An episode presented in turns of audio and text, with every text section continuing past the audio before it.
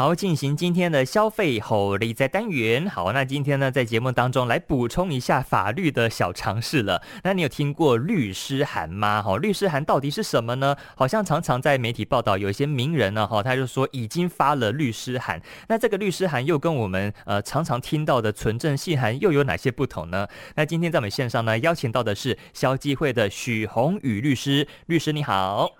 主持人你好，各位听众朋友，大家好。好，那我们常常呢在新闻当中可能可以看到一些名人呐，哈，他们就说哦，我已经发了律师函。那到底呢，什么叫做律师函？是不是来简单给我们介绍一下？好，简单来说，律师函哦，基本上就是说委托的这位当事人哦，这正式委请律师来针对他的这个事件哦，然后去向呃受文者。好，就是收到律师函的这位对象呢，哦，去表达他的诉求，哦，不管说他这个诉求的内容是一个澄清，哦，或者是一些要求、声明，哦，或是警告。哦，催告等等，哈，这些意思表示的这些通知，好，那我们可以呃，就是称这个律师发的这个函呢，就是一种律师函的形式。嗯，是。那这个律师函是必要的吗？就比如说，呃，他要告这个人，好，他一定要发这个律师函吗？还是说他直接做后续的动作就可以了？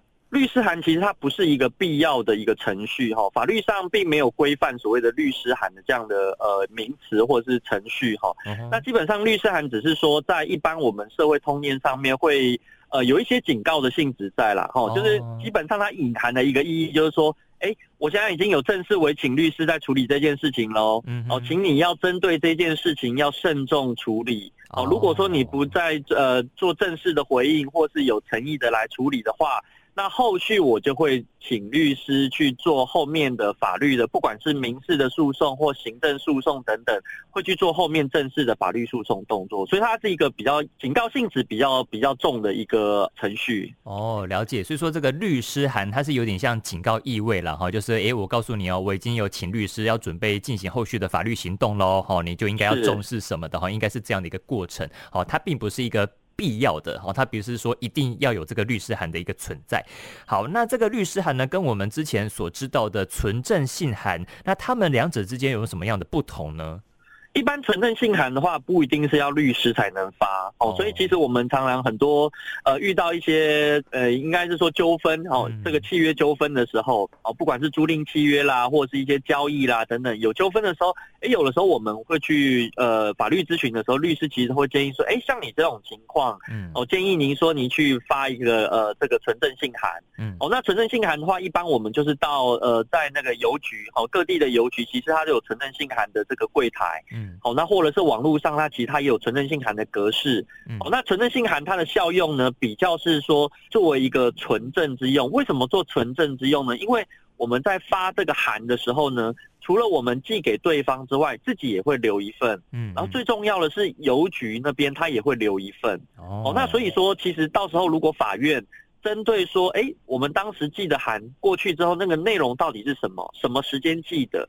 好，那针对这样的，如果假设收到的收文者他是有争执的时候，那法院他就可以向。邮局这边提出这个存证信函的这个呃内容，好，那调取这些内容之后，就可以去确认说，哎，当时发函的内容到底是怎么样？所以它是有保存证据的一个功效。哦，那律师函跟存证信函呢，可能会不同的地方在于说，我刚刚提到的，第一个，律师函一定是律师来发的，存证信函不一定。嗯。再来呢，有时候律师函它不一定会有存证的哦效用，比方说我们发律师函过去，可是收文者他会说，哎，没有啊。我收到的内容不是这样子哦，所以有时候有一些律师，他为了要避免有这种争议发生，哦，律师函他也可以用纯正信函的呃方式去寄发，哦，所以这个就是说它可以两者结合在一起。哦，了解。所以说他今天也可以利用有这个纯正信函的律师函，哈，同样可以得到同样的效果就对了，哈，就是多了一个纯正的功能这样子。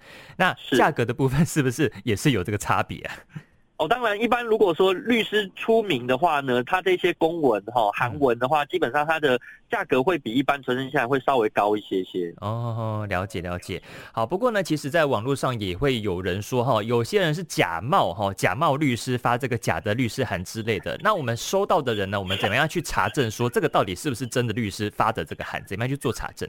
对，基本上哦，现在台湾的这个诈骗哦，或者是这个诈骗的风气非常严重哦。这个其实很多诈骗集团，或者是甚至是讨债公司哦，这个我们讲资产管理公司啦哈。那但基本上他们也会透过一些呃，好像看起来很像法院公文，或者是看起来很像律师函这样的韩文的方式。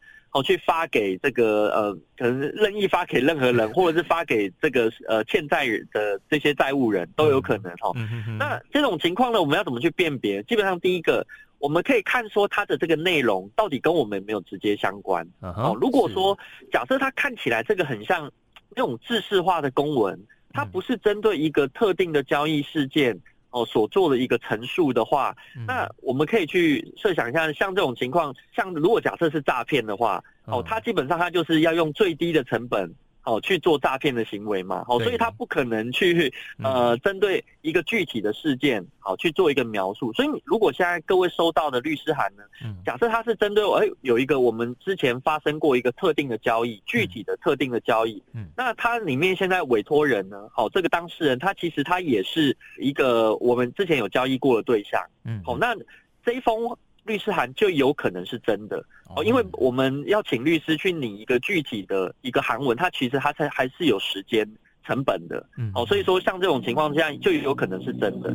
那如果大家要去做确认的话呢，其实最简单就是，哎，他发文者是哪一位律师？我们可以上网去查，或是打电话到律师公会问说，这位律师是不是真的有这个人？哦，那他的这个呃事务所的电话是几号？嗯、那我们打电话过去跟他确认说，这封是不是确实是你发过来的？嗯嗯，哦、直接去跟他的法律事务所，就是跟他做确认。哦，直接打去那边哦。对，那但是大家不要直接从收到的律师函的韩文上面去打电话，因为有可能万一这个是诈骗的话，哦，他可能附假的电话，哦、对不对？对，附假的电话，对，所以这个是要注意，就是我们最好另外从。第三方的管道去查证是不是确实有这样的呃律师存在？嗯嗯，了解。那如果说诶已经确定了，已经查证说这个是假的，哦，那也没有这个律师，然后里面的内容也不是真的，那我们民众如果说哦收到我们就置之不理的话呢，会不会有后续的呃法律责任？嗯，如果是假的话，其实可以不要理会，没有问题。哦。那但是呢，大家要切记要注意到说，嗯，呃，我们其实有的时候不是很容易去分辨到底是真的或假的。嗯。所以其实大家慎重起见呢，最好收到这些呃律师函啦、啊，或者存证信函啦、啊，或者是这个法院的啊、呃、来函，或者是行政机关的公文。嗯。哦，像这种如果大家有疑义的时候，最好保守起见呢，你可以拿去询问律师，专业的律师其实他们都可以辨别。哦，所以说，呃，如果说大家有这个可能成本上面的考量，那其实像各地的调解委员会或是区公所等等，其实他们都有一些法律咨询的资源。哦，那那边就有这个正正式的哦正牌的律师可以让您去询问。哦，那这样的话，其实多一步的确认，我想这样对民众来讲会更有保障。如果说有收到正式的律师函或存证信函的时候，大家也不用慌张，嗯，那也不用觉得气愤，说，哎，怎么对方怎么好像又在恐吓我们？嗯，我想我们面对这样的函文的时候，第一个我们先去正式去了解到说，哦。对方可能现在比较是要采取一个正式的一个法律行动，所以接下来的动作我们要慎重以对。哦，所以我们我刚刚提到的，我们最好是先去寻求专业的法律咨询，然后以及针对这样的案件呢，看说呃可以用正式回函给对方，表达说我们的立场意见。好，然后但是还是可以私下的跟这个对方哦这个对象去沟通，好，这个都没有问题。哦，最重要的是不要哦就收到函文之后就把它丢在一边，那可能到时候。万一对方真的提起正式的诉讼的话，其实反而对我们来讲是花更多的时间要去处理这样的纠纷哦，所以最好是在呃这个纠纷发生之初哈，大家就可以保持呃一个良好的沟通的管道哦，然后跟对方可以呃就是用平心静气的把这个纠纷哦正式的哦去把它做一个处理。嗯，了解哈，所以说今天呢，再次谢谢我们的许宏宇许律师呢，告诉我们说哈，这个律师函啊，它的意义以及它就是所代表的一些功能等等的哈。那其实呢，它就是一个呃，算是一个警告性质了哈。他告诉你说，他接下来呢哈，就是准备要采取相关的法律行动，希望你能够正视这个问题。那我们民众呢，收到也不用过于害怕哈，我们就是呃慎重以对啊，希望能够建立一个良好的沟通管道，一起把这件事情给处理完毕这样子的哈。好。那今天呢，就再次谢谢我们许宏宇许律师给我们提醒了，谢谢律师，谢谢，谢谢律师，拜拜，拜拜。